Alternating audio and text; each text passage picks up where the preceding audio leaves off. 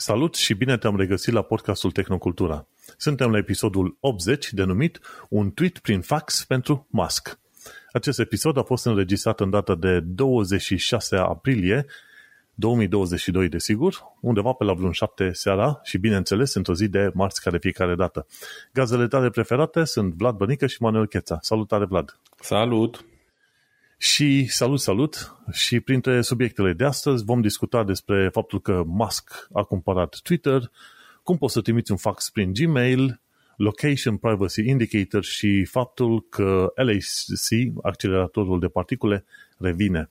Pe orice fel de platformă asculti tu podcastul de față, nu uita să ne dai un like, share, un review, bineînțeles, în așa fel încât să ajungă la cât mai mulți oameni.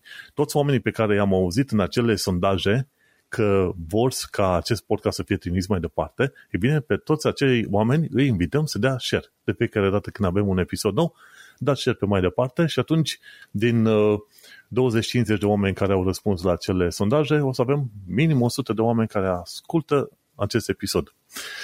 Și cu ocazia asta vreau să te întreb, uh, Vlad, cu ce te-ai mai lăudat în ultima săptămână? Pe universul ăsta mare tehnologic, mai, mai multe chestii, ce pot să zic, nu știu ce, ce ar fi mai relevant. Uh, poate cea mai mare modificare e că mi-am reorganizat aici un pic birou, mi-am făcut, uh, am făcut niște mutări prin birou ca să uh, stau mai bine și încerc să mi-l fac cumva mai, mai comod, pentru că o să urmeze o perioadă cu mai mult home office pentru mine și uh, încerc să, să mă pregătesc pentru asta. Mi-am rearanjat câteva lucruri pe aici. În continuare e un dezastru de fire pe biroul meu. Nu cred că o să am cum să scap vreodată de chestia asta. De la dock, docking station nu pentru laptop, la microfonul ăsta de podcast, uh, căști, amplificatoare, nebunii. În fine. Auzi, dar tu ți-ai cumpărat mileu? Uh, mileu încă nu am. Păi trebuie să pui peste fire să nu se mai vadă. Nu e o idee rea, că în disperare de cauză s-ar putea să recurg și la chestia asta. Ideea e că nevenind toate firele dintr-un singur loc, cumva mi-e greu să le organizez și arată așa un pic pânză de pe agenda, în fine. Um, și în rest uh, m-am uh, jucat destul de mult pe Oculus. Dacă îmi zic jucat, nu te gândi că m-am jucat efectiv, ci l-am folosit la uh, chestia pe care o face din punctul meu de vedere cel mai bine și anume uh, jocuri între ghilimele sau mai bine zis uh, programe de fitness. Um, am vreo două bazate pe box care sunt foarte mișto uh-huh. și, uh, și azi, și ieri, și zilele trecute când uh, mi-am mai revenit din, din criza mea de hernie de disc, am, uh, am băgat chestia asta ca, na, inclusiv în încercarea de a-mi uh, întări spatele și, mă, să știi că te pune mult la muncă, mult mai mult decât ai impresia. Sunt foarte fain făcute exercițiile, um, transpir, gâfâi, e, e solicitant. Mai am un alt joc care e mai mult joc, știi, dar tot de box, și, în, cum să zic eu, mi-a crescut foarte mult respectul pentru boxerii profesioniști, pentru că în 3 minute cât durează o repriză din aia, abia mai reușești să ții mâinile sus la sfârșit. Și în, în condițiile în care eu nu am, n-am încasat niciun pumn. Uh, doar, știi, stau și uh, dau, uh, dau cu pumnii în gol. Da, deci... mă, uitam, mă uitam de curând, ci că Tyson Fury, sau cum îl cheamă pe tipul ăla, ci că la categoria grea da. sau super grea, nu-mi părea mie prea musculos așa, ci că avea destul de multă grăsime, dar zic, măi, dacă apare unul din ăla în spatele tău, singurul lucru pe care poți să-l faci este să fugi. Da, nu pare, dar la cât de mare e, credem, are suficientă masă musculară, plus că e antrenat foarte bine, doar că e extrem de mare și na, cu dimensiunile lui e greu să, să arăți așa ript, cum se zice, da, fără pic de grăsime. În fine, și ce mai am pe Oculus și îmi place foarte mult, dar din păcate din cauza problemelor pe care le-am cu spatele uh, am făcut-o tot mai rar, uh, un joc de golf, care iar e foarte bine făcut, Golf Plus se numește, am impresia. Și combinația dintre uh, refresh-ul ăsta de 90 de Hz pe care îl are jocul și jocul de golf în, în sinea lui, da, golful adevărat, între ghilimele, e foarte bună pe Oculus, pentru că e un joc static, oarecum, în care lovești de pe loc, nu trebuie să alergi de nebun pe, de colo-colo, um, și e foarte bine făcut jocul, ca și fizică, ca, nu știu, uh, modul în care lovești se simte foarte natural cumva și îmi place, îmi face plăcere. Dau drumul la un podcast în fundal sau o carte și mă duc și, și trag niște, niște bile de golf. Da, cam cu asta m-am ocupat în tărâm tehnologic, mare lucru altceva n-am făcut, mai ales că da, vremea e proastă pe aici, n-am avut ocazie nici să mă ies să fac niște poze, nimic deosebit. Da. Ei, în cazul meu, chiar dacă n-am, n-am prea fost și făcut chestiuni tehnologice prea mari, mi-am adus aminte că de curând am fost să jucăm un golf din ăsta de cameră sau de casă, de interior, oricum, la un, la un pub aici în Londra și este foarte mhm. interesant mm-hmm. că am, am reușit să jucăm, cum îi zice, fiecare minge de golf avea un cod NFC.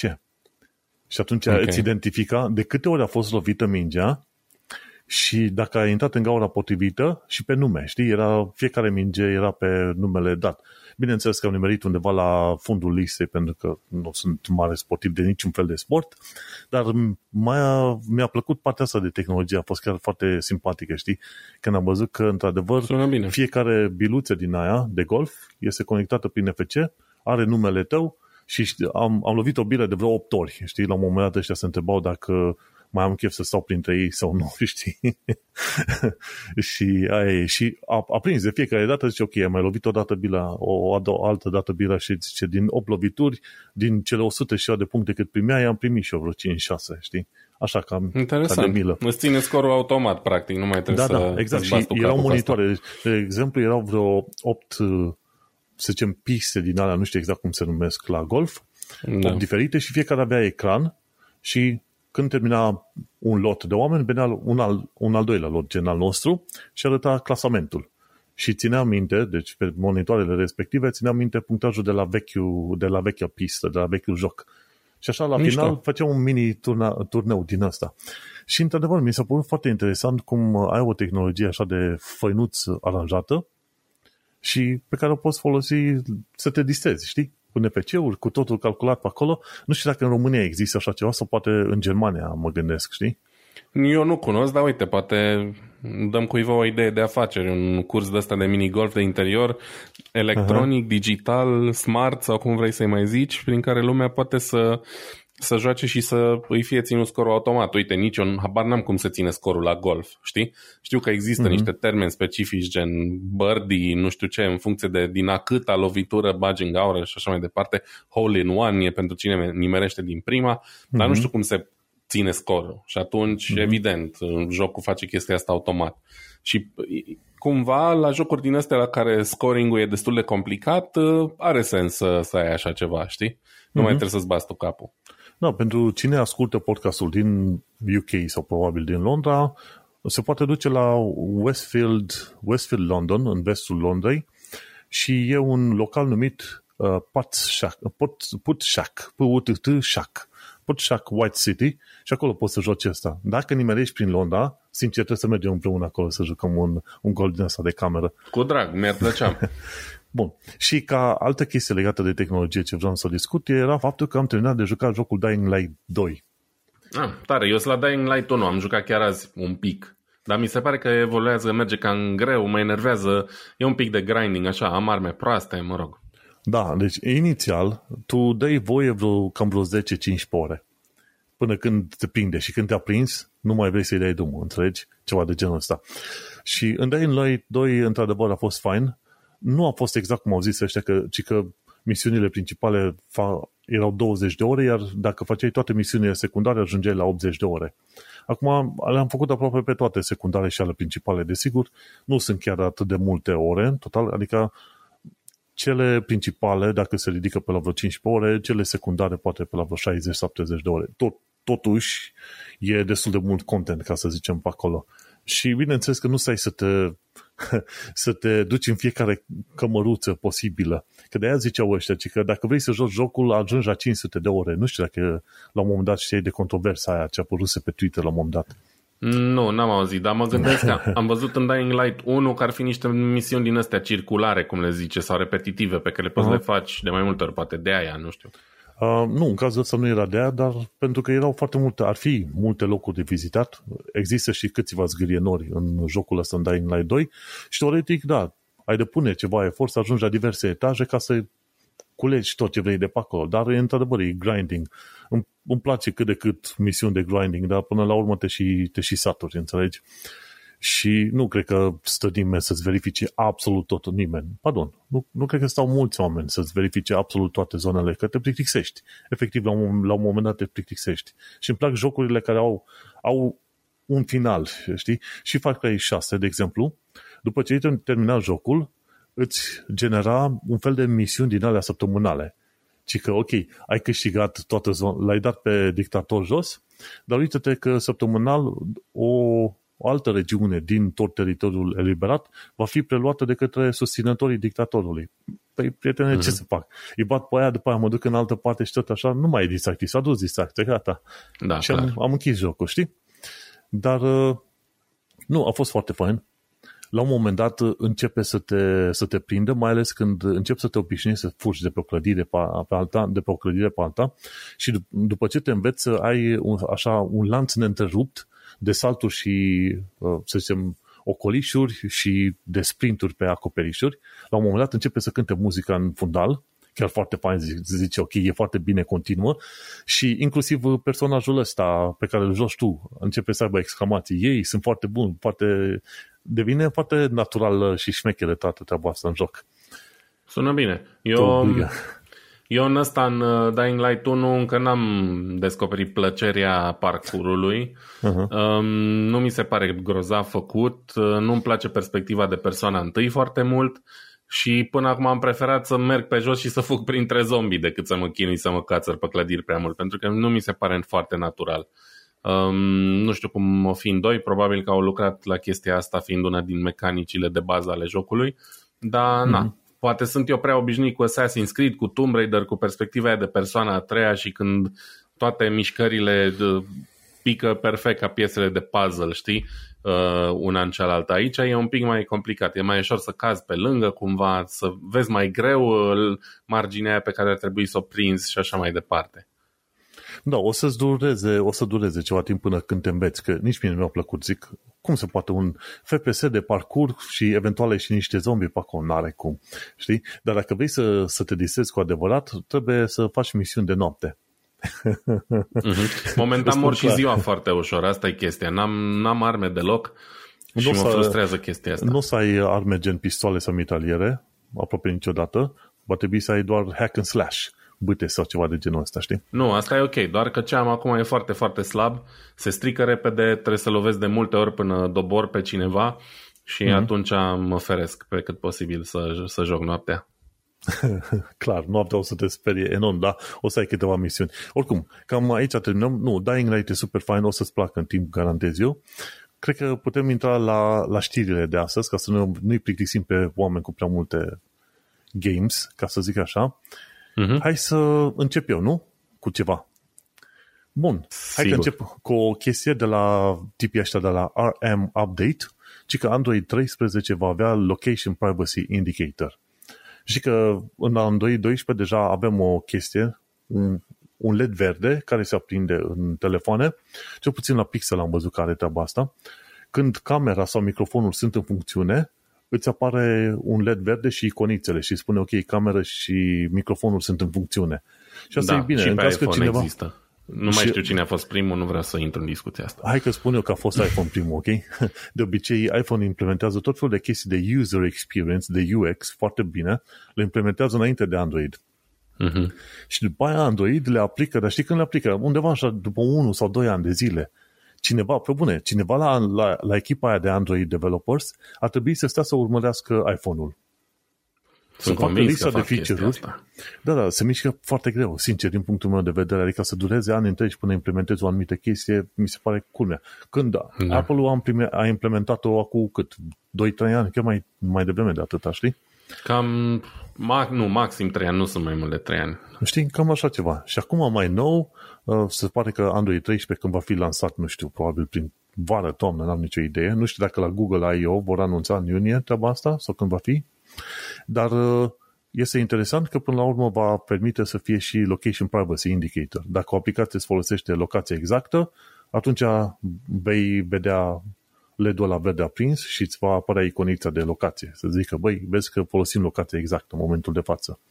Și asta, chestiile astea sunt foarte bune pentru privacy în sensul că dacă cineva ți-a hăcuit telefonul, atunci teoretic ar trebui să-ți arate acele indicatoare pentru microfon, cameră și locație. Numai întreaba e, știi că am discutat la un moment dat de Pegasus Software, făcut de ăștia de la NSO din Israel, care reușesc să hăcuiască în tot felul de telefoane și nici, nici n-ai niciun fel de indicator legat de utilizarea oricărui dispozitiv, în oricărui device în, în cadrul telefonului. Deci, nu știu cât de mult ajută, te ajută doar în cazuri de aplicații obișnuite, știi? Pe da, care eu sunt convins, cam atât. Sunt convins că ajută tocmai despre asta. Vreau să zic, sunt de părere că softuri gen Pegasus au acces la chestia aia, nu neapărat fiindcă sunt ei foarte buni programatori, ci oarecum cu, ac- cu acordul uh, producătorului, pentru că nu-mi vine să cred că, că e bypassable. Dacă au reușit ei, au să reușească toți până la urmă să facă chestia asta dacă își pun mintea, știi? Um, poate fiind vorba de softuri foarte specializate ce pot, nu știu, ajunge să țină de securitatea statelor și așa mai departe, obțin o dispensă de la Google sau de la Apple, mă gândesc, habar n-am. Nu, Dar... în principiu se pare că nu. Nici, nici Android-ul și nici iOS-ul nu au chestii la un fel de backdoors date către state. Și, dar problema care este? Noi discutăm de software. Gândește-te că la un website obișnuit, că doar lucrezi ca front-end developer și lucrăm în ultima perioadă în React, dar nu contează în ce lucrezi. Pentru prezentarea unei singure pagini, gândește-te că trebuie să prezinți o listă de cumpărături, un coș de cumpărături, de exemplu. Te poți pomeni că folosești la un moment dat chiar și 40-50 de fișiere diferite. Fiecare fișier poate să aibă de la 50 până la 100-200 de linii de cod. Fiecare linie de cod ar putea introduce ceva probleme, știi, în funcție de situații. Și atunci gândește-te, discutăm de Android, care Android ca un sistem de operare, cred că dacă stai să te uiți, cât are? Are vreo 2 sau 3 giga. Cred că are 2-3 giga ca sistem nu știu de operare. mai are. Este, este Poate și mai mult, că cred că au cam crescut în ultima vreme. Știi? ne, ne, mirăm, ne mirăm de că ar putea avea vulnerabilități nedescoperite. Păi gândește-te, la 2-3 giga discutăm de zeci de mii de fișiere care trebuie să se ocupe de un milion de chestiuni, de la compatibilitate până la ce știu ce drag de device-uri acolo. Și atunci gândește-te, în, în, în lumea asta software-ului se spune cam așa, fiecare linie două de cod introduce posibilitatea de a avea un bug. Ok? Și atunci gândește-te că nu e greu de crezut și de înțeles că la un moment dat firme gen NSO sau cum era firma aia altă din Germania care a fost închisă, am și uitat numele ei, Fin, nu mai știu ce, care vindea soft de supraveghere, uh, nu este greu de crezut că firme de genul ăsta pot să descopere. Nu le declară pe nicăieri, descoperă vulnerabilități și, le, și creează ei software. Software care pot să se folosească de acele vulnerabilități. Uh-huh și cineva suficient de bine plătit, gen cum sunt cei de la NSO, gândește-te, Arabia Saudită sigur a plătit milioane sau dacă nu zeci de milioane pentru licențele la softul respectiv. Știi, ce m-a disat cel mai tare este că ăștia de la NSO, după ce au vândut softul către Arabia Saudită, Arabia Saudită să fi folosit softul împotriva jurnaliștilor și l-au folosit inclusiv împotriva jurnaliștilor uh, britanici și americani, ok? Iar cei de la NSO să aibă un fel de backdoor în propria lor aplicație prin care trimit informațiile înapoi la NSO, să se știe exact tot ce au făcut ăștia. și m-a disat să iasă la iveală toată faza asta. Da, și ar fi ceva. Ar fi de așteptat. De ce nu? Pentru că dacă tu vinzi un soft care se ocupă de vulnerabilitățile unui sistem de operare, de ce nu ai băgat și tu o chestiune acolo care să, sc- să strângă informații, gen telemetrii, știi, de obicei așa se spune, telemetrii statistici. Da, păi nu e exclus. Și așa m-ar disa. Nu știu, vom, vom trăi și vom vedea dacă într-adevăr se aplică. Dar uh, aia mă gândesc, nu cred că Google sau Apple într-adevăr au permis firmelor ăstora ok, vă deschidem vouă o ușiță mică să vă descurcați. Nu, ci dat fiindcă softurile respective sunt atât de mari și de complicate, există posibilitatea să, să reușești să intri printr-o crăpătură cumva, știi?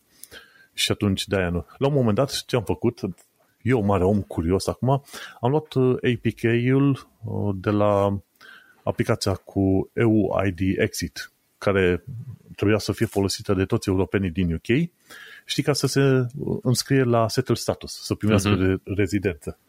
Și m-am uitat să văd acolo unde în algoritm se impun niște limite de vârstă. Că m-a disat o, o fază la un moment dat, un uh, eu, european în vârstă de 101 ani de zile n-a putut să aplice prin aplicație pentru că îi se spune că are doar un an și că trebuie să vină cu părinții lui. Hmm. Înțelegi? Și asta însemna că undeva în codul respectiv al aplicației Cineva se făcea o verificare, da, săptat între 1 și 99 de ani.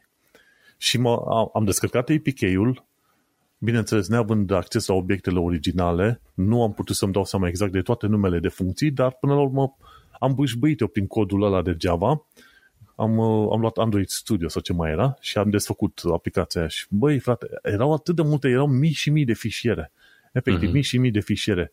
Și atunci dacă ai mii de fișiere într-o singură aplicație folosită în telefonul tău, ce mai, ce mai poți să zici de un, sistem, de un întreg sistem de operare, știi? De aia zic, pentru mine nu mi se pare deloc greu de crezut că se pot găsi vulnerabilități. Și cam asta e. A, și o altă chestie, uite-te care soft nou, des folosit de către o mulțime de oameni, este, este aproape ca Adobe Flash în mm-hmm. zilele noastre. Ia zi, care e ăla? Um, nu știu. Chrome. Ah, ok. Ce se întâmplă? Adobe Flash nu erau ei în mod obligatoriu cel mai prost software sau cel mai ne, nesigur software ever. Problema era că era folosit de foarte, foarte mulți oameni, înțelegi? Da, și, și atunci, interesul era mare pentru interesul el. era mare. Dacă spargi Flash, reușești să intri pe milioane de website-uri, ok? Acum, dacă spargi Chrome, reușești să intri pe milioane de conturi. Și tocmai de aia mi se pare că săptămâna se descoperă una sau două vulnerabilități mai micuțe și din când în când se mai găsesc și zero days. Zero days în sensul că nu există un patch, dar sunt deja folosite vulnerabilitățile respective, știi? Mm-hmm. Și vorbim de Chrome, care vorba aia, Chrome-ul folosesc eu, îl folosesc mulți alți oameni și pentru development și ce vrei tu pe acolo. Și asta nu înseamnă că developerii de la Chrome, de la Google sunt proști, că nu știu să facă treabă. Nu. Înseamnă că softul este complex și, bineînțeles, foarte multă lume folosindu-l trezește interes din partea oamenilor. Asta e toată da. istoria. Cam atât Absolut. am vrut de zis de Android 13 și cu, locui, cu Location Privacy Indicator. E, e un lucru fain, te ajută până când nu ești hăcuit. Și cam asta e toată ideea. Da, e, trebuie să rămânem optimiști și să ne gândim că lucrurile astea vor, cum să zic eu, vor funcționa în cea mai mare parte a timpului, cel puțin pentru noi utilizatori obișnuiți netargetați de servicii secrete sau mai știu eu ce. Și uh, mergem mai departe. Uh, dacă tot vorbim de targetare și de um, dreptul la intimitate, uh, putem să vorbim un pic despre știrea săptămânii, de fapt. Ce a lunii mai... și a anului. Da, a lunii, anului și a, care bate chiar și știrile despre războiul din Ucraina de ieri, și anume achiziția de către Elon Musk a Twitter. Um, pe scurt, uh, Elon Musk a reușit să cumpere contra unei sume fabuloase de vreo 46 de uh, miliarde de dolari, ceva de genul, a reușit să bată palma să cumpere um, platforma socială Twitter. Um, diferit față de cum se credea, pentru că acum vreo cât două săptămâni sau ceva de genul a cumpărat 10% din acțiuni. Mai în glumă, mai în serios, uh, s-a vorbit mult despre faptul că ar vrea să facă parte din Consiliul de Administrație al Twitter Uh, inițial mm-hmm. s-ar fi părut că cineva dorește să-l împiedice, sau mă rog, acționarii pe, per total doresc să-l împiedice să, să facă da, chestia da. asta. Consiliul director mi se pare că vrea să-l blocheze cu acel poison pill de care s-a tot vorbit, știi? Exact.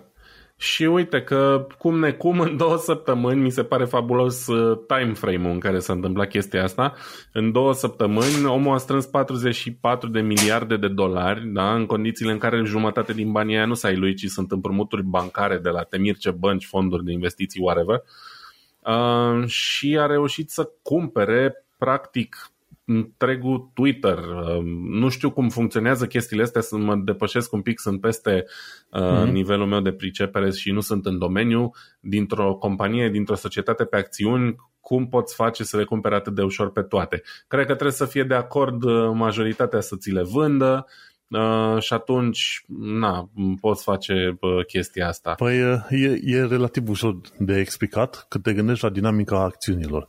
Un om cumpără o acțiune, nu ca să o poarte ca emblemă, zice, uite, am o acțiune de la Twitter, nu. Da, să Orice investitor normal la cap ia acțiunea aia, își face un model de evaluare a, să zicem, a valorii uh, firmei și zice, ok, am luat o acțiune cu 10 lei, eu mă gândesc că valoarea efectivă a fiecare acțiune ar fi de fapt de vreo 20 de lei, aștept o perioadă bună până când sper eu că o să crească până la 20 de lei și atunci vând orice om care și-a acțiuni în orice fel de firmă nu și le ia ca să le ține acolo, să le facă, nu știu, bibelou. Nu. Le ia ca atunci când primește prețul potrivit să le vândă.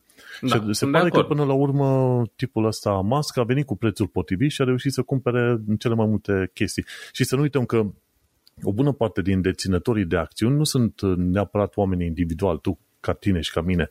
Da, sunt, sunt, uh, sunt fonduri de investiții. investiții exact. exact. Și ăia, bineînțeles, ce sunt interesați? Interesul lor este să facă banul. Și atunci când a venit Musk și a spus, uite, vă dau X uh, peste prețul pe care a, a, ați credea voi că l-ați primi, normal că ăia au vândut. De ce, să, de ce să ții? De ce? Și tocmai de aia și Consiliul ăsta director, care în total, mi se pare că Consiliul director nu, nu deținea nici măcar 0,5% din, uh, din valoarea Twitter. Deci oamenii ăia dețineau extraordinar de puțin și totuși aveau dreptul să cumva și puterea de a decide ce trebuie să facă Twitter pe viitor. Da. Și ei inventase ideea de poison pill, gen, ok, dacă vrei să cumperi, facem în așa fel încât să diminuăm din valoarea acțiunilor. Deci un fel de harakiri la, la adresa Twitter-ului și atunci era vorba, ok, nu-i de voie să cumpere decât 15% sau maxim până la 15% și din ce am înțeles eu, oricum e un procedeu foarte complicat ce vreau să facă ei, ideea e că la final uh, Musk tot reușea să cumpere Twitter-ul, numai că toată lumea care avea acțiuni în Twitter se trezea cu valoare cam cu vreo 40-50% mai puțin uh-huh. din, din, din ce ar fi avut valoarea inițială. Și se pare că la un moment dat cineva le-a spus lor, băi, terminați cu ideea voastră de poison pill, vindeți și să dispăreți de aici, că aveți o decizie, o mișcare foarte, foarte proastă. Așa, faptul că Musk până la urmă a cumpărat, toată lumea a avut de câștigat. Acționare, vreau să zic, restul nu știu acum cine și cum vor câștiga. Și atunci au cumpărat, fiind dat fiindcă mai toate acțiunile sau o bună parte din acțiuni sunt deținute de fonduri de investiții. Da. Um, e clar că au avut de, de câștigat că în pierdere n-ar fi vândut. Din câte am înțeles, vreo 30% peste prețul pieței a oferit uh, pentru fiecare acțiune Musk ca să, ca să cadă de acord pe tranzacția asta. Uh-huh. Mult, într-un fel. Dacă îți stai să te gândești că o acțiune s-a dat cu vreo 54 de dolari, nu pare așa mult. Evident că uh-huh. majoritatea n-au o acțiune, ci au 1000 uh-huh. sau 10.000, știi? Da, dar gândește-te că perspectiva pieței pe, pe anul ăsta, deci până acum piața a căzut cu cel puțin 10%, piața însemnând când te uiți la indexul ăla, gen S&P 500 sau alte chestii, a scăzut cu mai bine de 10% pe anul ăsta și se presupune că din cauza războiului și COVID-ului și altor probleme ar mai cădea încă vreo 10%.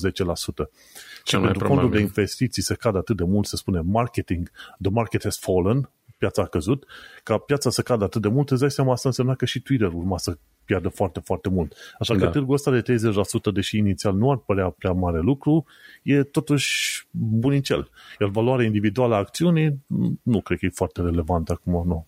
E, nu, ziceam așa că despre asta am, am citit un pic azi. Um, în fine, am vorbit uh, mult de partea financiară a tranzacției, um, care da, îmi depășește uh, sferele mele, nu, nu mă pricep la bursă prea bine, dar uh, ajungem iar într-o discuție destul de interesantă, um, bine explicată în articolul ăsta din, uh, din CNBC. Um, cumva Elon Musk a făcut foarte mult uh, tam-tam uh, referitor la achiziția asta pe ideea de free speech și cum mm-hmm. că el este un absolutist al free speech-ului. Cred că chiar el a zis chestia asta, știi? Uh, da. Să zici că ești un absolutist de orice fel nu e cea mai bună alegere a cuvintelor, mai ales pentru noi ăștia care cumva avem experiența unui regim absolutist în spate și vedem uh, urmările lui chiar și acum după, după atât de mult timp.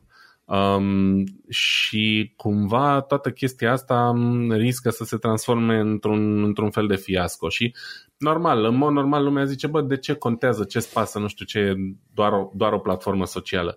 Mai, în mod normal nu mi-ar păsa și nu aș vrea să-mi pese, dar deja există precedentul în care platformele sociale au fost folosite să influențeze alegeri și practic um, um viața milioane de oameni, zeci, mm-hmm. sute de milioane de oameni chiar. Facebook știi? Analytica. Exact. Uh, Cambridge Analytica se numea compania. Da. Um, și nu zic, da, vreau să zic doar că în momentul în care o platformă atât de populară ca Twitter, care probabil e cea mai populară platformă de genul ăsta din uh, lumea civilizată, cel puțin, da? pentru că uh, în Occident lumea s-a cam îndepărtat de Facebook de, de ceva ani. Um, să pice toată puterea asta în mâinile unui singur om e destul de periculos. Iar știm ce se poate întâmpla când un, o singură persoană are, are toată puterea de decizie. Um, iarăși treaba asta cu absolutismul în free speech e cu două tăișuri și ce face foarte bine articolul ăsta de la CNBC e să arate care, cam cum stă treaba uh, cu absolutismul în free speech uh, din, din punct de vedere Elon Musk. Și da, într-adevăr, cumva se pare că ar fi mai mult vorba despre absolutism și mai puțin vorba despre uh, free speech în, uh, în ceea ce a făcut el în, în ultima perioadă, atât pe Twitter cât și în, cum să zic, în, în afacerile sale, da? de, fie că vorbim de Tesla mai ales sau de, uh, de SpaceX, um, nu e străin uh, de a băga pumnul în gură oamenilor uh, Elon Musk. Adică nu e chiar acest uh, promotor al liberei, al, al vorbei libere pe care se dă acum. Um, practic sunt cunoscute și scrie și aici, am mai citit și eu în niște cărți despre chestia asta, um, despre problemele din companiile lui care tot timpul au fost îngropate sau uh, măturate repede sub preș. Um, de la faptul că angajații lui semnează inclusiv în momentul în care plec din firmă, pleacă din firmă și nu vorbim de director, vorbim de nu știu, cel mai nesemnificativ angajat, să zic așa, tot semnează tot felul de contracte prin care n-au voie să discute din, de nimic um, din ce au făcut la serviciu pe toată viața lor uh, după ce au plecat de la Tesla. Um, chestii de genul ăsta. Um, am mai citit inclusiv despre modul în care își concediază angajații din, uh, cumva din apropierea lui, știi, uh, director, persoane cu, cu responsabilități și așa mai departe, fără să se gândească prea mult. Dacă nu-i convine ceva, îi cam zboară, știi? Uh, și când zic nu, nu-i convine ceva, mă refer fix la, la păreri care îi sunt contradictorii. Mm-hmm. Și mhm. atunci uh, treaba asta cu free speech-ul e, e un pic dubioasă, știi? Să mizeze atât de mult pe asta.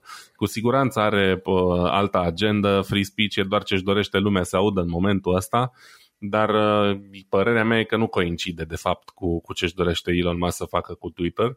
Rămâne de văzut. S-a, s-a vorbit și am uh, pus și o problemă asta, inclusiv de ai reimplementat, reinstitui contul lui, lui Donald Trump, mm. care a fost uh, cancelat, să zicem așa, pe Twitter în urmă cu vreun an de zile. Um, Trump, bineînțeles că zice că nici dacă o să fie invitat, nu o să se întoarcă pe Twitter, dar așa asta. Nu, nu e chiar cel mai de încredere om nici el. Na? Un, alt, un alt rus care zice că nu. da, și dacă stăm să vorbim de, de ruși, um, lui Elon Musk i s-a cerut în trecut să blocheze serviciile de propagandă rusești uh, de televiziune, radio și așa mai departe de, de a mai uh, trimite uh, prin, uh, prin rețeaua Starlink, um, dar a spus uh, nu doar că nu va face asta, ci că va face asta doar când îi va fi viața pusă în pericol sau exprimare de genul ăsta. Uh-huh. Um, ceea ce, iarăși, cum să zic eu, asta e un fel de free speech uh, dus la extrem, adică nu uh, orice tâmpenie uh, beneficiază de free speech da? sau nu ar trebui să beneficieze de free speech. Există limite. Free speech-ul ăsta e când nu aberezi sau când nu uh, ameninți viața unor oameni sau mai mult decât atât uh, distrugi țări, populații și așa mai departe. Deci um, asta e, e greu cu free speech-ul ăsta. Rămâne de văzut mm. ce se va întâmpla. Din punctul meu de vedere, eu folosesc Twitter puțin doar pentru că nu cum să zic eu, mi-ar plăcea să văd mai mulți români ok acolo, uh, pe care să-i urmăresc, uh, care postează chestii interesante, care au idei interesante și așa mai departe. Ce se întâmplă la nivel mondial, politic și așa mai departe, vreau să mă intereseze cât se poate de puțin și atunci, na, folosesc Twitter, dar destul de, de răruț, ca să zic așa, iar celelalte platforme din ce în ce mai puțin. Dar, cum să zic, ne afectează ce se întâmplă pe Twitter, fie că ne place sau nu. Știi? Da, fie că e Facebook-ul, fie că e Twitter-ul, îți dai seama oricare dintre astea, pentru că la un moment dat ai un grup de oameni cu care comunici acolo și uh, te vei vedea poate nevoie să pleci de pe platforma aia și unde te duci. Știi că e scoarul ăla la public în care vrei să stai să discuți. Și scoarul la public nu mai este public, acum e privat. Deținut de către ăsta Musk. Mai și mult acum... decât atât, Musk vrea să transforme pe Twitter din SA înapoi în SRL, deci uh-huh. cumva controlul unor acționari sau unor uh, capitaliști uh, din ăștia ar dispărea total și ar rămâne 100% în mâna lui uh, puterea de decizie, știi? Da, păi cam, cam asta ar fi, știi? Gândește-te și Facebook-ul are cât 51% e deținut de către Mark Zuckerberg și atunci el decide uh-huh. tot ce se mișcă pe acolo. Iar la Twitter 100% Musk. Acum nu știu dacă o să conteze, dar nu știu dacă o să-l țină. Presupun că mai devreme sau mai târziu Musk o să se vadă nevoit să vândă Twitter-ul, asta e părerea mea. Mă știi, când faci ștârguri din asta iurea, sunt situații că la un moment dat ajungi să plătești foarte mult, cum au plătit ăștia de la uh, Time Warner, uh, au plătit la un moment dat pentru nu știu ce uh, IP, pentru nu știu ce firmă, 20 de miliarde și pe aia au trebuit să vândă pentru 100-200. Mă gândesc că și cu Twitter-ul va fi cam aceeași poveste mai devreme sau mai târziu, dar uh, asta este problema lui. Banii lui, treaba lui, ce face pe acolo. Știi? Nu știu da, important articol... e să nu facă, să nu ia niște decizii sau să um, a vorbit foarte mult de uh, moderare și de cum, cum va fi moderat Twitter în perioada următoare și vorbește de a lăsa mult mai liberă conversația, știi? Ceea ce uh-huh. ar putea duce la multe situații neplăcute până la urmă. Cred că va duce la mai multe situații neplăcute decât la ceva pozitiv chestia asta. Uh-huh. Și atunci, iarăși, stăm și ne gândim, nu știu, să nu, să nu se ajungă la discuții care să ne afecteze mai mult decât ne-am dori. Chiar dacă, chiar și pe cei care nici măcar nu folosesc Twitter, știi? Acum nu, în principiu mai devreme să mai târziu dacă o rețea devine mult prea toxică, la un moment dat îți dai seama că oamenii vor pleca în alte părți, știi? Că era vorba și de hărțuiri pe rețele sociale și ce vrei tu. Și faptul că dai de mulți oameni plăși pe tot felul de rețele, dacă blocul o să fie mai, mai dificil de făcut, atunci a bloca pe cineva, atunci normal o să te duci să faci altceva, tot altceva, pe alte rețele, știi? Și acum nu, îți spun, eu mă gândesc că Musk la un moment dat o să vândă și o să vândă în pierdere, pentru că nu, asta e treaba. Și ce o să zic eu, nu știu dacă articolul a discutat despre faptul că se discută de acel free speech din SUA, dar gândește-te, Twitter-ul până la urmă primește reclame și acționează în foarte multe țări. Și atunci uh, va trebui să se plieze puțin pe țările respective. Inclusiv în UE au zis la un moment dat că stai prietene că free speech-ul tău din America nu e același lucru cu free speech-ul din UE. Și e ceea da, ce e adevărat. Și atunci limitele sunt ceva mai mari în UE decât în, uh, în SUA și sunt ceva mai mari în UK, de exemplu, decât în SUA. Adică cei ce considera ca, fi, ca, fiind, uh, ca fiind libertatea de exprimare în România, nu e chiar așa de libertate de exprimare pe UK. Sunt anumite chestiuni la care trebuie să fii atent. Și dacă, de exemplu, Twitter vrea să vândă reclame, să scoate bani pe anumite țări, trebuie să respecte țările, adică legile din țările alea. Așa că știi cum e, la un moment dat, mai devreme sau mai târziu, Musk o să descopere că nu poate să schimbe enorm de multe chestiuni. Ok, îl bagă pe Trump înapoi, că vorba aia, free speech dar uh, multe alte schimbări probabil nu o să le facă și gândește-te dacă la un moment dat oamenilor nu le mai convine, mai devreme să mai târziu o să apară o clonă de Twitter și oamenii se mută acolo. Pentru că așa a fost. Uite, la un moment dat era MySpace. Măi, nimica nu bătea MySpace. Toată lumea visa MySpace, sus și jos. Își puneau, ce, ce își puneau, mă, frate? Uh, fișiere audio, care îți spuneau cum, cum te băgai pe site, îți spunea direct fișierul la, la, la audio, nebuneai. Ok? Și după, după MySpace, care era prin 2000 și ceva, au apărut WordPress-urile și după WordPress-urile au apărut alte chestii. Și așa, după fiecare, după aia a apărut Facebook-ul. Facebook-ul o să aibă o cădere, o să dispară. Twitter-ul la fel. Deci nu e o problemă. Oamenii se vor duce mai devreme sau mai târziu undeva, dacă chiar sunt forțați. Așa că eu nu fac probleme prea mari cu Twitter-ul ăsta și cu Musk. Poate să facă ce convine pe acolo. Bun. Uh, e da. clar că e o, e o achiziție din asta la ambiție, dar uh, stau așa și mă gândesc, bă, cât, cât de ambițios să fii să cheltui 44 de miliarde de dolari, știi? Adică, de, iarăși, vorbim de un time frame foarte scurt, știi? Eu dacă îmi comand de pe Amazon anumite chestii, s-ar putea să nu vină în două săptămâni. Înțelegi ce spun? Da, și... dar tu nu ești Elon Musk. Absolut. Cine e? Bun, hai să mergem pe mai departe. Uite, am uh, un uh, articol destul de scurt de la Blipping Computer coduri QR animate. Și știu cel puțin o persoană în România care nu, nu are prea mare încredere în codurile QR. E, e Ovidiu Eftimie de la ICR Podcast. Cred că am povestit cu tine la un moment dat. Probabil nu, că e frică de numărul satanei sau ceva. Nu știu exact. Ideea este că nu, nu prea are el afinitate pentru codurile QR. Știu că într-o perioadă aveam noi discuția asta, dar era în urmă cu an bun, știi? Ei, uite că mai nou se fac coduri QR animate și nu numai că sunt animate, unele coduri QR chiar au imagini random, aruncate, puse chiar în mijlocul, în mijlocul codului QR. Și în articol s-au întrebat ăștia, ok, de ce, cum este posibil să ai un cod QR animat? Că uite, dacă intri în articol, o să vezi la un moment dat că e animat uh, codul QR, primul cod QR, cu, făcut de, cum îi zice, Zach Friedman. Și e secvența aia din I'm, not, I'm never gonna leave you down, ceva de genul ăsta, știi? Yeah, e Rick uh, ăsta de, din clipul Uh, never gonna give you up. Exact. Uh, Rick Ashley. Ash, Rick Astley, așa. Da. Nu, și te uiți acolo și zici, măi, dar nu e normal. Că dacă te uiți la câte puncte se mișcă pe acolo, ai zice că înseamnă că ar trebui să ai, ce știu, 7, 8, 9, 10 coduri QR suprapuse ca să fie înțelese. Dar, de fapt, modul în care funcționează un cod QR este să folosească cam să folosească aproximativ jumătate din punctele alea ca puncte de control.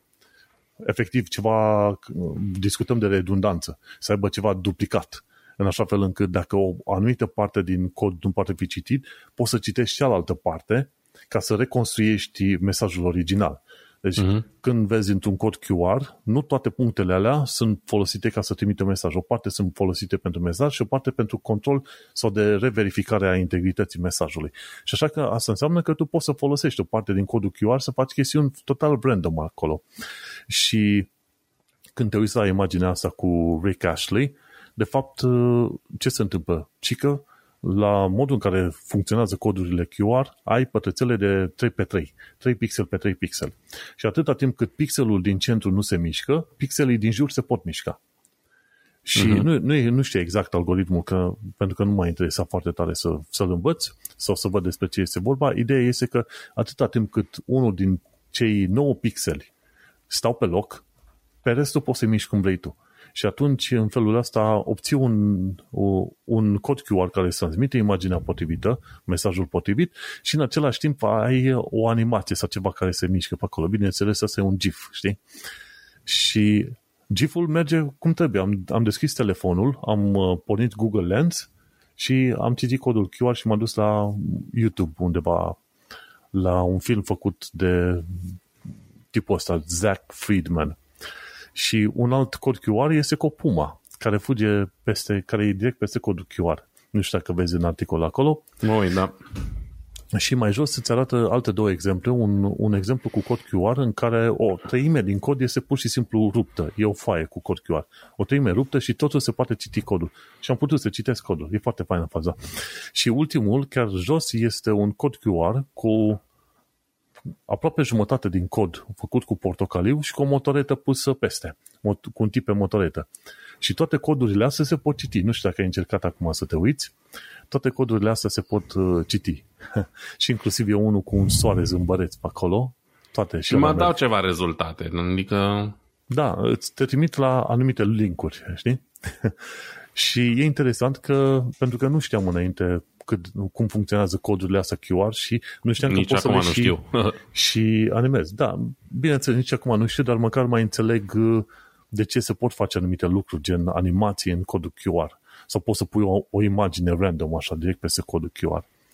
Și da, foarte, foarte fain. Da, cine vrea să intre să citească articolul, nu este foarte lung, e, dar este chiar foarte fain și discutăm de o tehnologie care o folosim foarte des. Adică, de curând, am avut pe cineva în vizită la noi și ne-am dus sus să bem uh, o cafea. Și cum aveam detaliile de Wi-Fi direct în uh, telefon, în Pixel 4 pe care îl folosesc, mi-a fost pur și simplu lene să-i spună omului, uite, asta e SSID-ul, asta e numele de rețea și asta e parola. Și atunci, la Pixel, când te duci la setări de Wi-Fi, ai trei puncte acolo și deschizi setările de, de fapt, detaliile de, de sharing și la sharing îți arată un cod QR. Și cu codul QR, omul nostru a, a citit codul QR și și-a salvat setările de nou uh, de noua rețea Wi-Fi pe loc, într-o secundă, efectiv. Am încercat și eu pe și... iPhone, dar pe iPhone am găsit uh, opțiunea asta. Nu știu dacă există măcar. Nu știu sigur, dar la, la Android este acolo. Te duci la Wi-Fi, dai la un moment dat un uh, setările de Wi-Fi de rețeaua respectivă și alegi sharing și, și ți arată un loc, cum zice, codul QR. Și scanezi și gata, poți să dai sharing de, de rețea Wi-Fi. Super mișto. Uh-huh. Și uite, încă, încă merg, încă se folosesc codul QR în aproape tot felul de situații, inclusiv pentru COVID, pentru pașaportul de COVID. Da, eu sunt curios câtă vreme se vor mai folosi codurile QR sau, mă rog, cât de des, pentru că părerea mea personală e că cred că minim 90% din codurile QR sunt inutile. Adică există cod QR pe orice rahat în ziua de azi. Um, mm-hmm. Pe reclame foarte multe, de parcă cineva vrea să-și bată capul să scaneze un cod QR ca să intre să afle mai multe despre reclama respectivă. Um, pe restaurant ca să citești meniu. Nu e deloc mai ok decât să ai un meniu printat pe hârtie. E chiar un pic inconvenient. Um, trebuie să folosești date, ceea ce aici în Germania fiecare kilobit contează la cât de scump e și prost, sau să le ceri uh, conexiunea la Wi-Fi sau înțelegi, creează, din punctul meu de vedere, care sunt așa mai comod, niște complicații inutile uh, codul QR. Există clar situații în care e foarte util, gen scanezi un bilet, uh, scanezi un parola la mm-hmm. Wi-Fi, cazul tău, um, ăsta, certificatul COVID, dar majoritatea situațiilor mi se pare că nu, nu face ce trebuie, dar înțeleg, până la urmă trebuie să-l folosim la cât mai multe chestii ca să găsim efectiv la ce e util uh, și să mai tăiem, ca să zic așa, după aia din, din ele, știi, din utilizări. Da. Ei, până un alta, cu gândul la un tort din ala de cod QR, te las pe tine cu următoarea știre. Bun, uh, următoarea știre la care m-am gândit eu așa a fost o știre tot așa despre despre ceva foarte important într-un fel, dar despre care se vorbește poate prea puțin. Um, vorbim despre Large uh, Hadron Collider. Uh, pentru cine nu știe ce e Large Hadron Collider, vorbim despre acceleratorul ăsta de particule uh, construit de CERN, uh, adică Organizația Europeană de Cercetare Nucleară, în Elveția sau între Elveția și Franța și care, practic, pentru cine n-a auzit niciodată de chestia asta, este un tub enorm și când zic enorm, un tub lung de 27 de kilometri, uh, construit într-un tunel sub pământ um, la peste 150 de metri adâncime, ceva de genul ăsta. Uh-huh. Um, deci închipuiți-vă, 27 de kilometri, tot îngropat la 100 de metri un tub care ce scop are tubul ăsta? Păi, cum îi zice și numele, e un accelerator de particule. Um, un alt termen care nu știam ce înseamnă, dar, dar am aflat azi, este efectiv termenul de hadron. Uh, aparent hadron se numesc uh, particulele astea compozite subatomice. De exemplu, cei mai cunoscuți uh, hadroni pentru noi ar fi uh, protonii și neutronii, da? sau și, cred că și electronii sunt uh, la rândul lor. Nu, electronii sunt trecuți la partea de leptoni. Aha, ok, scuze. Deci probabil că ăștia care fac parte din nucleu sunt hadroni sau da, da, ceva. în principiu cam așa pare. Da, mă, mă rog, ideea e că ce, ce își doresc oamenii ăștia să, să facă cu acceleratorul ăsta de particule Um, este să creeze o coliziune, un accident, practic, între doi uh, protoni, dacă nu mă înșel, în principiu, sau mă rog, între particule din astea extrem de, cu energie extrem de mare, cu scopul de a crea o reacție care produce mai multă energie decât consumă. Da? Adică ei au nevoie de tot echipamentul ăsta sub pământ incredibil de costisitor pentru a accelera doi protoni în direcții opuse și pentru a-i ciocni la un moment dat, în mhm. speranța că la un moment dat una din coliziunile astea va produce mai multă energie decât s-a consumat pentru realizarea ei. Um, nu știu dacă l-ar fi scopul, ci mai probabil atunci când au loc coliziunile astea, particulele alea se descompun în multe alte tipuri de particule și atunci ăștia ce fac, urmăresc uh, șirul de particule care au fost uh, create cu ocazia asta, știi? Păi că nu... în principiu nu, nu ar fi scopul LHC să creeze mai multă energie decât au băgat în el. Păi eu știu din potrivă că um, scopul e să creeze mm. energia asta de soare artificial, da? ca să creeze o sursă de energie nepoluantă și infinită. Deci... Aia e la, la tokamak. Aia e la reactorul ăla de fuziune. E la LHC, la LHC, LHC, ei fac cercetări în care în coliziunile astea ar trebui să vadă interacțiunile între particule să restabilească cum e construit, să zicem, sistemul de particule elementare, știi? Cam mai e toată treaba. Scopul mm-hmm. nu e mhm. să genereze mai multă energie, ci să analizeze, de fapt, tot felul de particule, știi? Interesant. Eu așa aveam impresia că și ăsta face parte din, din aceeași uh, categorie și că scopul cam tot ăsta ar fi. Um, dar, în fine, se poate să ai dreptate. Uh, ideea e cât de complex e, e aparatul ăsta și ce încearcă el să realizeze. Mi se par așa niște chestii nici măcar de domeniul științifico-fantasticului, pentru că vorbim de uh, în primul rând, niște lucruri practic invizibile, foarte greu de, de gândit, nu știu, cum să, cum să realizezi chestiile astea de, dacă nu ești un mm-hmm. super creier expert uh, efectiv în, în tot ce se întâmplă acolo și sunt foarte, foarte greu de urmărit uh, uh, reacțiile, știi? Pentru că vorbim de chestii care se întâmplă la niște viteze fantastice și de o dimensiune nu microscopică, extrem, Mai extrem de mică. Da. da. Uh, costul la, la chestia asta nici nu vreau să știu, e tot ceva de genul miliarde. Și ce mi se mai pare interesant e că a fost uh, tras 3, uh, 3 ani pe linie dreaptă ca să, ca să se facă niște update, uh, actualizări. Îți dai seama, practic, dacă durează 3 ani să, uh, să aduci niște îmbunătățiri unui sistem de genul ăsta, uh-huh. practic cumva ești tot timpul cu trei ani în urmă, cel puțin, ca tehnologie în, în da. dispozitivul da. respectiv, știi? Um, și din câte știu eu a fost oricum foarte greu să-l construiască, foarte multe probleme, evident, e o chestie unicat și a, așa mai departe. Uh, și uite că atunci când e nevoie de, de îmbunătățiri pentru așa ceva durează ani de zile.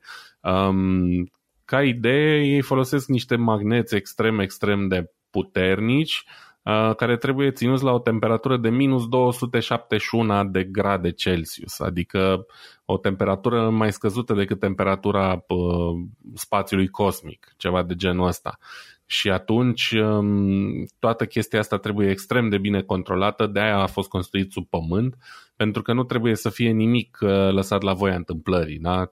Temperatura aerului acolo trebuie să fie constantă, Um, presiune atmosferică, nu știu, e vorba și de vibrații, orice vibrație din asta, orice cu tremur sau așa, um, poate să, poate să influențeze reacția care se întâmplă acolo și uh, pur și simplu mi se pare, mi se pare incredibil ce, ce încercă ei să, să realizeze.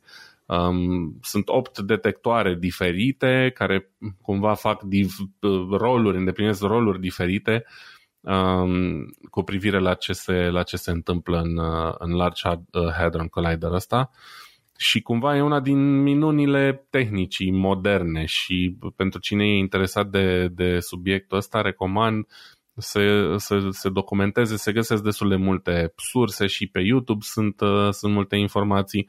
Uh, recunosc, poate am interpretat eu greșit uh, aici sau aveam impresia în, în mm. cap că Uh, folosește la altceva, dar uh, da, m-a interesat mai mult uh, partea asta de, de cum să zic, de upgrade și de cum, de ce e nevoie ca să-l aducă la zi. Da, păi gândește-te că ei acum ce vor să facă să, este să descopere, să zicem, particule care țin de materia, întun, materia întunecată sau neagră, nici nu știu numele în română. Uh, dar uh, acum asta este altă treabă. Ideea e că am, am avut și români care au, uh, au lucrat acolo ca cercetători. Era la un moment dat un tip, uh, Traian, oh, scuze, Traian, un prieten cu mine pe Facebook, dar uh, mi se pare că a plecat, a lucrat o perioadă la LHC și pe s-a dus probabil prin Irlanda, China, că asta e, cercetătorii se duc pe acolo cam o perioadă destul de scurtă, 1-2 ani de zile, după aia merg în alte părți. Și când se descoperă ceva nou, este meritul la probabil 100 de oameni care lucrează în echipă acolo, îți dai seama, deci foarte, e o muncă de, de echipă. E cam greu să spui că eu, unul, o persoană am descoperit treaba asta, știi?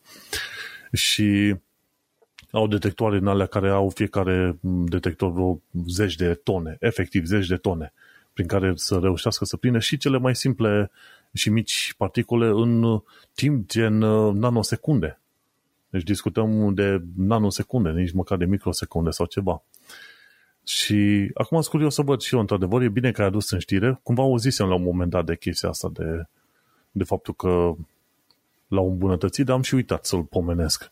Și chiar aș fi curios să văd dacă într-adevăr vor reuși să facă un, uh, o descoperire ceva nouă. N-au reușit să descopere ceva nou, decât să uh, tot ce au reușit să facă este să confirme uh, modelul standard al particulelor în lumea fizicii, știi? Și e Sabine Hosenfelder, la un moment dat, nu știu dacă ai urmărit o serie de filmulețe de la ei, ea e puțin împotriva acceleratoarelor de particule, în sensul că acele 15-20 de miliarde care se folosesc pentru un asemenea artic, uh, accelerator ar putea fi folosite cumva în alte părți. Cine nu s-a abonat, să se aboneze la Sabine Hosenfelder, ea face tot felul de filmulețe educative din lumea fizicii, știi? Și la un moment dat și ea zicea, ok, LS, LHC va porni din nou, dar sunt, sunt uh, cele mai mari șanse să nu descoperi nimic nou în perioada imediat următoare. Mm. Hei, măcar au încercat oamenii. și bine că mi-ai adus aminte că este un proiect extraordinar de fain.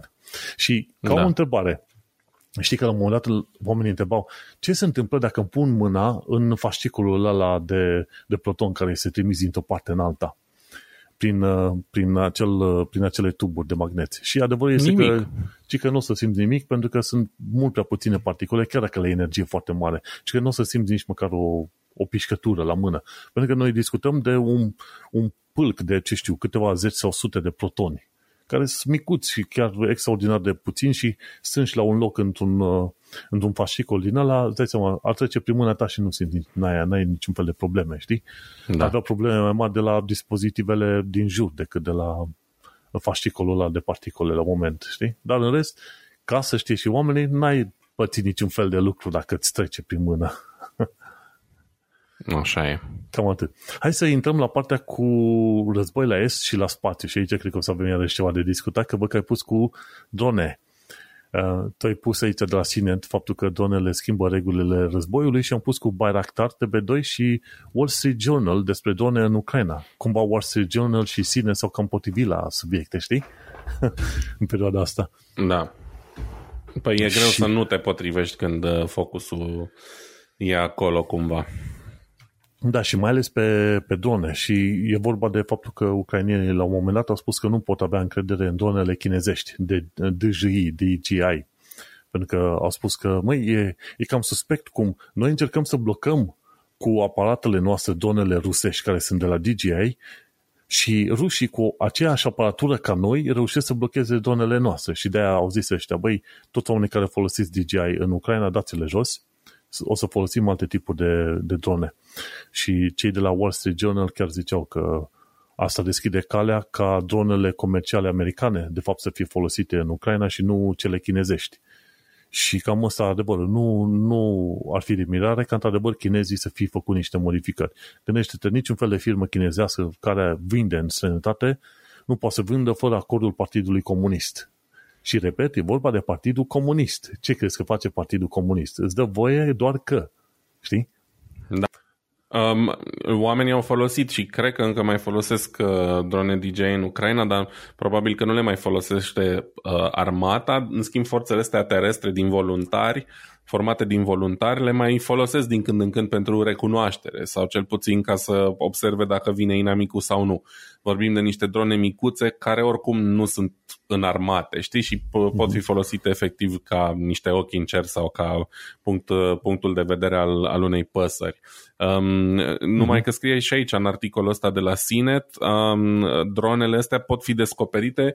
Există chiar o tehnologie dezvoltată de ăștia de la DJI care se numește Aeroscope, și care te ajută fix cu asta să afli uh, informații de pe dronele aflate în raza ta. Există niște emițătoare, din câte am înțeles, sau niște antene și în momentul în care există drone, nici măcar nu sunt sigur că funcționează doar pe DJI, dar pe DJI funcționează cu siguranță.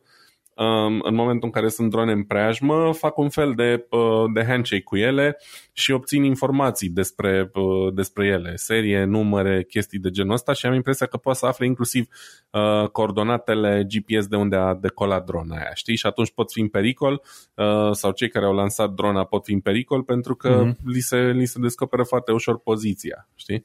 Dar cumva e poate un risc pe care trebuie să-l iei câteodată ca să poți uh, ști din, din timp, da? ridici o dronă din aia la 100 de metri și e suficient cât să vezi, nu știu, 5 km în, în distanță sau mai mult să știi dacă se apropie ceva, știi? Um, oricum, e clar că dronele astea de la, de la DJI sunt folosite în lipsă de altceva și că nu sunt uh, cea mai bună soluție doar că oamenii s-au folosit de, de tot echipamentul pe care l-au avut. Practic mm-hmm. asta spune și, um, și articolul ăsta de la, de la Sinet. Um, dronele, practic e primul război în care dronele au un impact semnificativ.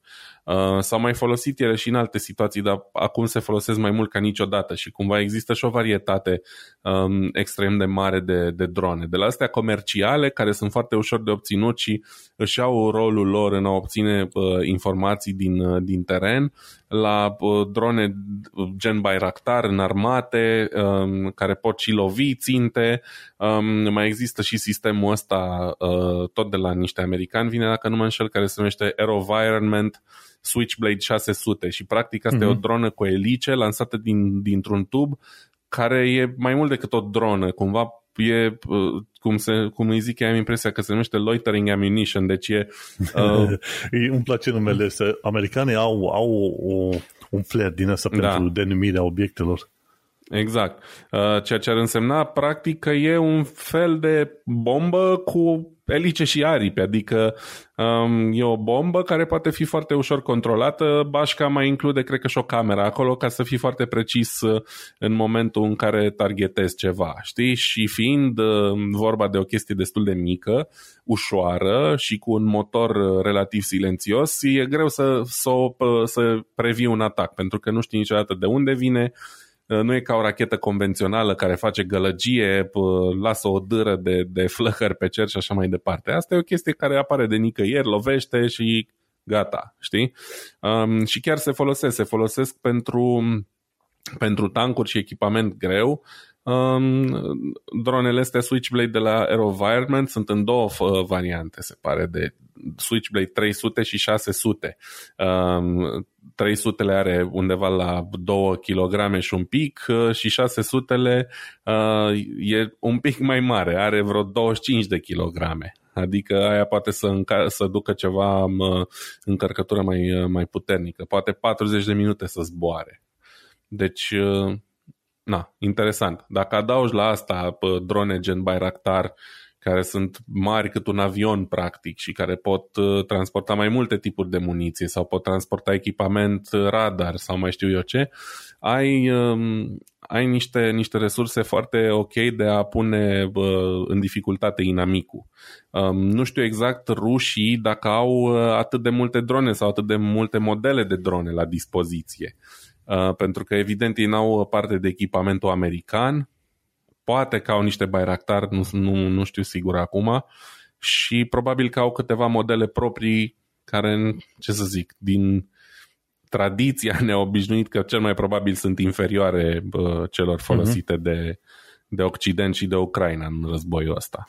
Um, rușii au și ei um, dronele lor, au și fost prinse unele, am văzut pe Twitter la un moment dat, și ziceau că, domnule, lucrătura nu este tocmai cea mai bună, ci că au verificat dronele și păreau a fi reparate așa cu cotul, cu genunchiul, ca să zicem așa. Și au și rușii drone, um, se pare că nu atât de avansate și de bine organizate, dar uh, uh, ideea e că se folosesc și ci că zicea, urmăream la un moment dat un filmuleț făcut de către un tip, cum îi zice, uh, Task and Purpose. Are, e un fost uh, militar american și face un canal de YouTube, Task and Purpose. Și el povestea la un moment dat, zice, nu contează neapărat că ai drone și cât de multe ai, ci contează să faci combined operations, așa, așa le numesc ei, adică să te coordonezi cu dronele, cu artileria, dar să coordonezi infanteria cu tancurile, să coordonezi tancuri cu superioritatea aeriană, ă, tot ce vrei tu. Cred că toată lumea a auzit de termenii ăștia de s-au da. plictisit. Și e vorba să combini astea și să le coordonezi, să le sincronizezi într-un mod uh, bun. Nu neapărat cine are mai multe sau mai puține. Știi? Și până acum se pare că ucrainienii sunt foarte bine antrenați să se coordoneze, să lucre în, uh, în Combined Armed Forces, să lucre în, în tandem, cum ar veni, știi? Pe mai multe, pe mai multe direcții, știi? Și cam asta îi ajută pe ei să fie foarte, foarte organizați. Pe de altă parte și Bayraktar, ci că e bun că mă uitam la niște detalii, ci că poate să zboare cu 220 de km pe oră și poate să ajungă până la 6000 de kilometri. Gândește-te, să are autonomie de zbor 6000 de kilometri și poate să zboare și pe la 8 km. Gândește-te că la 8 km nu este așa de ușor să vezi că, ci că are numai 6 metri lungime și vreo, ce știu, 14-15 metri lățime cu amergura aripilor și are vreo 400 ceva de kilograme și în acele 400 ceva de kilograme pe lângă alea mai poți să pui niște rachete, două rachete mai mari, două mai mici, ceva de genul ăsta. Și gândește-te, la 8 km altitudine se duce pe 6000 de km, îți dai seama foarte, dacă, dacă ar ști ucrainienii că Rusia nu are un uh, sistem de antiaerian suficient de bun, probabil ar putea trimite un baractar până în miezul Moscovei la un moment dat, știi? Mm-hmm. Pentru că au distanță, au distanța aia. Și chiar, chiar au făcut ăștia ucrainieni melodii legate de Bayraktar. și se pare că n-ar fi într-adevăr cea mai tare dronă, dar până la urmă, știi cum e, lucrezi cu ceea ce ai, înțelegi? Nu este ca Global Hawk, de exemplu, cu, ca drona Global Hawk sau ca Predator, știi, care sunt uh, ale americane și și costă mult mai puțin un Bayraktar decât Predator sau Global Hawk, înțelegi? Până la urmă nici nu trebuie să fie cea mai tare, trebuie să fie doar mai tare decât ce are inamicul. Da, adversarul, așa se spune în principiu. Uh, dușmanul, inamicul sau adversarul, adversarul. Putem folosi dușmanul aici pentru că e chiar un cuvânt turcesc, dacă tot așa. Uh, vorbim dacă, de Bayraktar. Exact, Bayraktar TB2. Dar e interesant, știi, îți dai seama, ești pe la 8 km altitudine și dar fiindcă, nu știu exact, e pe electric sau pe combustibil uh, fosil? Nu, nu, e, e un motor convențional, cred, mă îndoiesc că ar putea să zboare 6000 de km cu motor electric, fiindcă bateriile ar fi mm-hmm. grele. Încerc mm-hmm. și eu să aflu efect, uh, ce fel de motor folosește și nu, nu reușesc. E cu elice, e așa? E cu elice, dar nu știu efectiv ce motor e. Ah, e... efectiv motorul, da, scuze. Da, da, da. În fine, nu mai contează. Ideea e că de la 8 km altitudine poate să simți o rachetă și nu o să-l auzi, că acolo vreau să ajung la ideea că sunt slabe șanse că o să-l auzi de la altitudinea respectivă, știi? Da, deci și scuze că te întrerup, e, cu, e un motor cu ardere internă am reușit să, mm-hmm. să găsesc. Mm-hmm. Da, bun.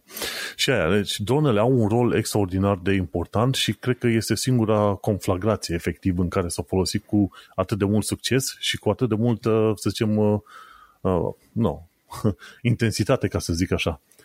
Și uh, hai că tot fiind la subiectul ăsta, uite, ajungem la următoarea chestiune de tehnologie, UR-77 Meteorit, ci că este un dispozitiv de curățare de mine și dispozitivul ăla ce face? Aruncă două fire pe o distanță de vreo, ce știu, 90 de metri, ceva de genul ăsta, și firele alea au la câteva, la distanță de metru, metru, ceva de genul ăsta, au mini, nici, niște mici bombe atașate și atunci când, când e vorba să, ex, să explodeze acele fire, explodează toate bombele de pe firele alea, în ideea că tu vrei să cureți o anumită zonă de mine. Știi? Dar uh, rușii folosesc aparatul ăsta de deminare într-un mod ofensiv, adică aruncă uh, cele două fire din aparatul respectiv, fire, cabluri, ce mai sunt, le aruncă peste clădiri civile și după aia dau drumul la bombe. Buf, tu îți dai seama ce distrugere fac, la, fac uh, chestiile alea. Chiar am pus un, pe Twitter, am dat link la un asemenea film și folosit în Ucraina. Și aparatul ăsta a fost folosit și în Siria de către ruși. Pe ei nu i-a interesat că sunt civili sau undeva au acoperit, să zicem, o parte din cartier și pe aia explodează totul. Trrrt, fără nicio fel de problemă. Și nu știam că există așa ceva până când am văzut câteva filme din astea și distrugerile sunt mari. Într-adevăr, asta înseamnă că UR-77 meteorit trebuie totuși adus destul de aproape de zona în care vrei tu cu ghilimele de rigoare să o deminezi. Asta înseamnă că ești la risc să fii atacat cu Javelin și Enlau, de exemplu, uh-huh. de către infanterie. Și încă o altă chestie legată de război la est și în spațiu e un nou joc video cu tractoare și tancuri numit Ukrainian Farming. Nu știu dacă ai văzut ăsta. A Nu. făcut, uh, niște tipi au făcut un joculeț simpluț, probabil prin, uh, prin Unity sau uh, Unreal. La Unreal nu trebuie să plătești nimic dacă câștigi mai puțin de un milion de dolari pe an, ceva de genul ăsta, știi? Sau un milion de dolari în total. Nu mai știu exact care e licența. Și când te bagi la filmulețul ăsta la Ukrainian Farming, ce crezi că trebuie să faci? Iei un tractor și te duci și colectezi tancuri. Cam asta e Are toată, sens. Cam asta e toată misiunea pe care o faci. Și e, e de fapt un joculeț micuț făcut pentru strângere de donații pentru, pentru Ucraina. E- Că acolo unde vezi tu, când, în sursa pe care am pus acolo, poți să donezi via crypto, bitcoin sau ethereum sau poți să donezi către Comeback Alive ori Official Human- Humanitarian Donation Account, chiar la ministrul chiar la Banca Națională a Ucrainei. Poți să donezi direct la Banca Națională a Ucrainei. Mhm. Și e, e fain, da? E, e o metodă făinuță de, de promovare și de strângere de fonduri. Și filmulețul ăla îți arată, ok, a prins un tank, a prins un camion și le-a dus în punctele X, că trebuie să le duci în anumite puncte, știi, într-un timp uh, foarte limitat, ca să zic așa, știi? Mhm. și au și o melodie interesantă. Grafica este relativ ok, nu pot să zic, nu? No. Pentru un joc făcut de către, cred că unul sau doi oameni și jocul poate fi descărcat așa pe la liber, uh, are 236 de mega, ceva de genul ăsta. și poți să-l dă, poți să-l downloadezi chiar și gratis, dacă vrei, mi se pare, poți să-l downloadezi gratis. Da, da, se poate descărca gratis și Mhm. te roagă băieții să, să faci o donație. Da, 200 și ceva de mega, dacă vrei să, să prinzi tancuri rusești, dacă nu ai ocazia asta în alte situații. Ukrainian, cum, e, cum se numește, să să că uitați numele, Ukrainian Farming. Farming, da. Farming. Și cam atâtea cu războiile aici și spațiu. Bun. Suntem cam spre final, asta înseamnă că trecem prin short stories, cum ar veni, sau știri pe scurt, ca să zicem așa. Uite, una dintre ele, eu nu știam, unu, că se mai folosesc faxuri în ziua de astăzi și doi, că poți să trimiți fax prin uh, Gmail. Nu știu dacă tu știai treaba asta. Eu știam că se mai folosesc faxuri pentru că nevastă mea tocmai mi-a citit astăzi dintr-un articol. Aici în Germania faxul e ca 96, adică e la modă chiar, aș putea spune, și unele firme nu-și pot desfășura activitatea fără el. Na, ce să-i zici? M-am întors Da. în timp. Da, uite, tu te duci din România crezând că în Germania ar fi mai, mai evoluați pe anumite chestiuni, dar acolo sunt foarte birocratici. E, e interesant de aflat treaba asta și de știut.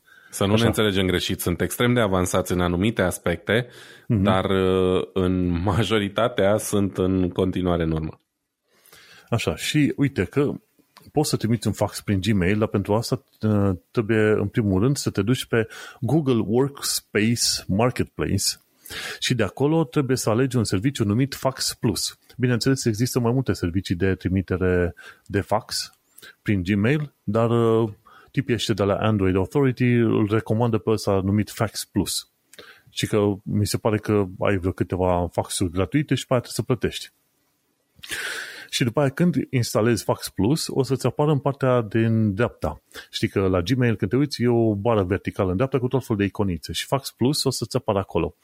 Și după ce ți-a apărut acolo, dai click pe iconița respectivă și tot ce ai de făcut e să pui numărul cu variante internațională, gen plus 4, cât e pentru România? 40, nu? Pentru România. Plus 40 restul numărului și atunci pui numărul complet, fără spații, fără nimica și dai new fax, atașezi fișier, un fișier PDF, e de preferat să fie uh, PDF și gata, trimiți e-mailul și e-mailul respectiv va fi primit de către mașina de fax de, la numărul respectiv ca fax obișnuit. E foarte tare și e interesant că încă se întâmplă treaba asta. și de-aia am vrut și să și pun aici că, uite, există situații în care poate chiar trebuie să trimiți fax și poți să faci asta prin Gmail dacă te duci pe Google Workspace Marketplace și instalezi aplicația asta Fax Plus pentru Gmail. Who knew? Știi? Ceva de genul Bine ăsta. de știut. Eu sper să n-am nevoie în viața asta să mai trimit vreodată fax, că ăla o să fie și semnul în care o să-mi strâng bocceluța și o să mă car din Germania. Nu, nu suport genul ăsta de, de umilință. N-am, uh, Aici în UK serviciile sunt mai toate online. Abia dacă am avut nevoie vreodată să dau un telefon la, la serviciile oficiale, ceva de genul ăsta, nu. Mai tot ce ai de făcut, faci pe online. Completezi formularul on, online și gata este treaba. Ai nevoie să ridici, să, să uploadezi fișiere sau ceva, uploadezi o poză, ce știu, poza cu permisul sau îți faci tu ție poză, un fel de selfie și cu asta mergi mai departe. Documente fizice, prea puține. Uh-huh. Faxuri, niciodată. Totul merge cu credit card pe aici și, bineînțeles, mai totul se face prin servicii online. Efectiv, totul online. Bun, hai să mergem pe mai departe. Tipii ăștia de la Hardware Unboxed se pare că uh, s-au, uh, au devenit fanii unui monitor. Și monitorul ăsta e vorba de 1440p, genul 2K, ci că cu monitor IPS și monitorul care le place, ci că este cel uh, numit HP X27Q, ci că undeva pe la vreo 300 de dolari. Și este cu Adaptive Sync de la FreeSync. Mă, în principiu 300 de dolari pentru un monitor care este 2K, care este IPS și care este și Adaptive Sync, eu zic că este un preț suficient de bun așa. Mi-am luat acasă, am un Acer Predator, l-am luat la, la reducere și am dat 450 de lire și tot așa, e 2K de este cu G-Sync de la Nvidia. Știi, și de, de obicei alea monitoarele pe G-Sync sunt ceva mai scumpe, știi? Dar în principiu Acer Predator ăsta care l-am, pe care l-am luat costa undeva pe la vreo 760 de lire, prețul full. L-am luat la reducere, dar totuși. Așa că se pare de aia îi vezi pe ăștia așa de entuziasmați. Dacă găsești un 2K care e și IPS, care este și Adaptive Sync la, pe la vreo 300 de dolari, că la, se pare că ar fi un preț bunicel. Nu știu acum dacă chiar ar vrea românii să dea banii ăștia, dar în principiu nu cred că ar trebui neapărat să se arunce oamenii pentru 2K, pe cât ar merge foarte bine pe Full HD, nu? 1080p, foarte bine. Până în 27 de inch, relaxat, 1080p e suficient. Dacă vrei peste, atunci poți să te gândești și la un 2K. Um, mm. Dacă merită sau nu 300 de dolari, nu știu, eu am un monitor AOC de 32 de inch 2K, 144 de Hz, pe care am dat vreo 300 și ceva de uh, euro. Ce pot să zic? Mm-hmm. Nu e grozav, nu e rău deloc, dar nu sunt cele mai precise culori, nu e cel mai bun panou. Adică de banii ăștia, cum să zic eu, uh, nu obții ceva grozav la, la 2K, aia e clar. Da, la mine sunt foarte mulțumit de culorile obținute la monitorul ăsta, bineînțeles, e mai șmecher, așa ca să zic. Culori foarte faine, vibrante, cum te aștepta. Poza făcută afară mi-apare așa pe monitor, cum, cum e pe aici. Știi? Bun, alte, alte câteva știri, dar foarte pe scurt, pentru că suntem la final și nu vrem să ocupăm prea mult timp. ESA, European Space Agency, este între 2 și 5 mai, are loc ESA, ESA Careers Week, ci că săptămâna carierei la ESA și se face totul virtual. Cine vrea să se înscrie acolo să vadă și ei cam ce locuri de muncă se pot găsi la ESA și ce înseamnă munca la European Space Agency. M-am uitat de curiozitate, cei de la ESA au nevoie de câteva, de, au câteva joburi prin uh, Franța, prin Italia, prin, uh, mi se pare și în Germania, dar uh, sunt joburi alea mai high-end, gen senior de nu mai știu ce, șef de nu mai știu cum. Iar în Olanda mi se pare că au mai multe tipuri de joburi, inclusiv pentru chestiuni de IT, care pare a fi relativ uh, ok, ca să zic așa. Într-un fel, nu trăiesc așa speranța că poate o avea nevoie mai devreme sau mai târziu de niște developeri, web developer la ESA și să mă duc și eu la European Space Agency să, lucrez, să spun că lucrez la ESA, dar bineînțeles ca developer, îți dai seama. Dar uh, nu, uh, nu am șanse. nu prea curând, știi? Dar m-am uitat de curiozitate, zic never să say never. Foarte. Never say never, știi? Și zic, intru și eu în industria aerospace ca developer, dar nu e așa. Uh, caută tot felul de oameni, dar nu, nu în direcția asta. Dar sunt sigur că prin România se găsesc eu oameni capabili care s-ar putea angaja la ESA. De ce nu? O altă chestie de la Tom's Hardware, cum să ștergi partiția EFI de pe un hard secundar.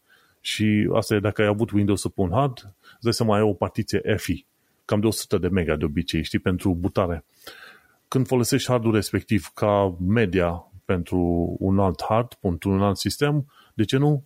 E o metodă prin care poți să ștergi acea partiție de 100 de mega, deși la mărimea hardurilor în ziua de astăzi, nu știu pe cine mai interesat ce 100 de mega, sincer.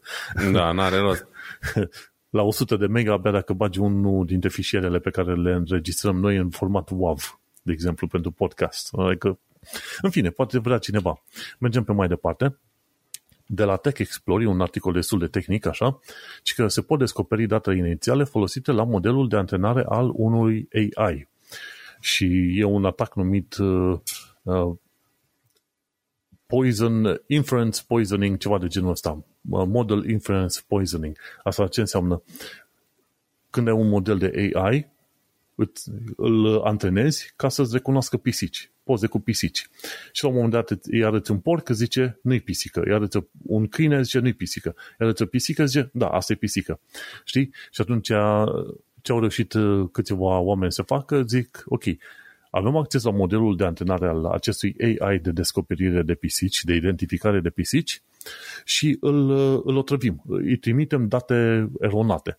Și trimițând date eronate, când îi cere să recunoască o pisică, la un moment dat, modelul de AI, adică programul de AI, la un moment dat începe să-ți prezinte date originale, gen, uh, ce știu, în imaginea descriptivă, la un moment dat spune că pisica asta aparține lui Vlad și care Vlad uh-huh. stă undeva în Stuttgart la locația cu tare și scoate și informațiile alea și în principiu se, întotdeauna s-a crezut că atunci când antrenezi modelele astea de AI, le dai un, o tonă de date teoretic amestecate și este cam greu să obții din răspunsul AI-ului, e greu să obții datele originale din care s-a antrenat. Ei, băieții ăștia, oamenii uh-huh. ăștia au demonstrat că de fapt poți să obții o parte din datele originale care au fost uh, folosite pentru antrenarea AI-ului și efectiv prin acea otrăvire, efectiv îl, uh, îl confuzezi cum ar veni, știi? Și îți scoate la un moment dat, îți aruncă ceva. Și mergem mai de ultima chestie de la The Verge, ci că noua lege numită DSA-AEU, ci că va obliga firmele să explice deciziile automate, ceea ce este un lucru foarte bun. În sensul că dacă Twitter, Facebook și alte firme din astea foarte mari au decis ca tu să ai contul suspendat, la un moment dat tu să faci o apelare din aia sau ceva de genul ăsta, știi? Să poți să zici, ok, explicăm de ce mi-ai blocat contul sau de ce nu mi-ai lăsat stat, uh, statisticile și ce vrei tu pe acolo, adică statusul, pardon.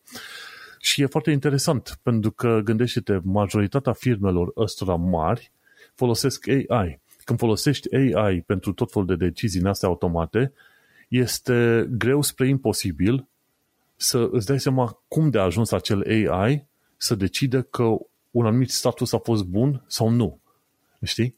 Și asta da. înseamnă că ar trebui să creeze tool noi care să urmărească lanțul decizional prin, tot, pe, prin toată seria de noduri de, al, a, a AI-ului. Că fiecare din asta AI, program de AI, de fapt se folosește de Uh, verificare de, ce știu, de alegerea probabilităților și obținurilor prin trecerea unor filtre, 4, 5, 6, 7, 10, cât au ei acolo, știi? Uh-huh. Și este cam greu să-ți dai seama la fiecare set nou de filtre care a fost probabilitatea care a dus la, la decizia finală. Și e foarte interesant să văd cum vor reuși să facă treaba asta și va trebui să facă. Pentru că e, e o chestie foarte bună care ne va ajuta pe viitor în, în stabilirea AI-ului, să zicem, mai mult sau mai puțin general și autonom. Dar alea sunt alte discuții. E o măsură foarte bună de la Uniunea Europeană și sper că va fi implementată cât mai de curând. Și cam atât am avut de zis. Hai că ne-am întâlnit cu tot fel de, de detalii. Dar uite-ne că am ajuns la final de episod. Ai ceva shameless plugs? Vlad? Nu am shameless plugs. Foarte bun. În cazul meu, mă găsești pe manuelcheța.com unde, după podcastul ăsta, o să public următorul episod de podcast de, numit Un român în Londra. Și acolo o să auzi tot fel de ranturi de ale mele și tot fel de lucruri care, din care povestesc eu despre viața mea în UK și în Londra. Bun, uite-ne la episodul numărul 80, denumit Un tweet prin fax pentru Musk, am discutat despre faptul că Musk a cumpărat Twitter, fax prin Gmail, Location Privacy Indicator și, bineînțeles, acceleratorul de particule a revenit. Gazele tale, Vlad Bănică și Manuel Cheța te salută. Noi ne mai auzim pe săptămâna viitoare. Pa, pa! Numai bine, ceau!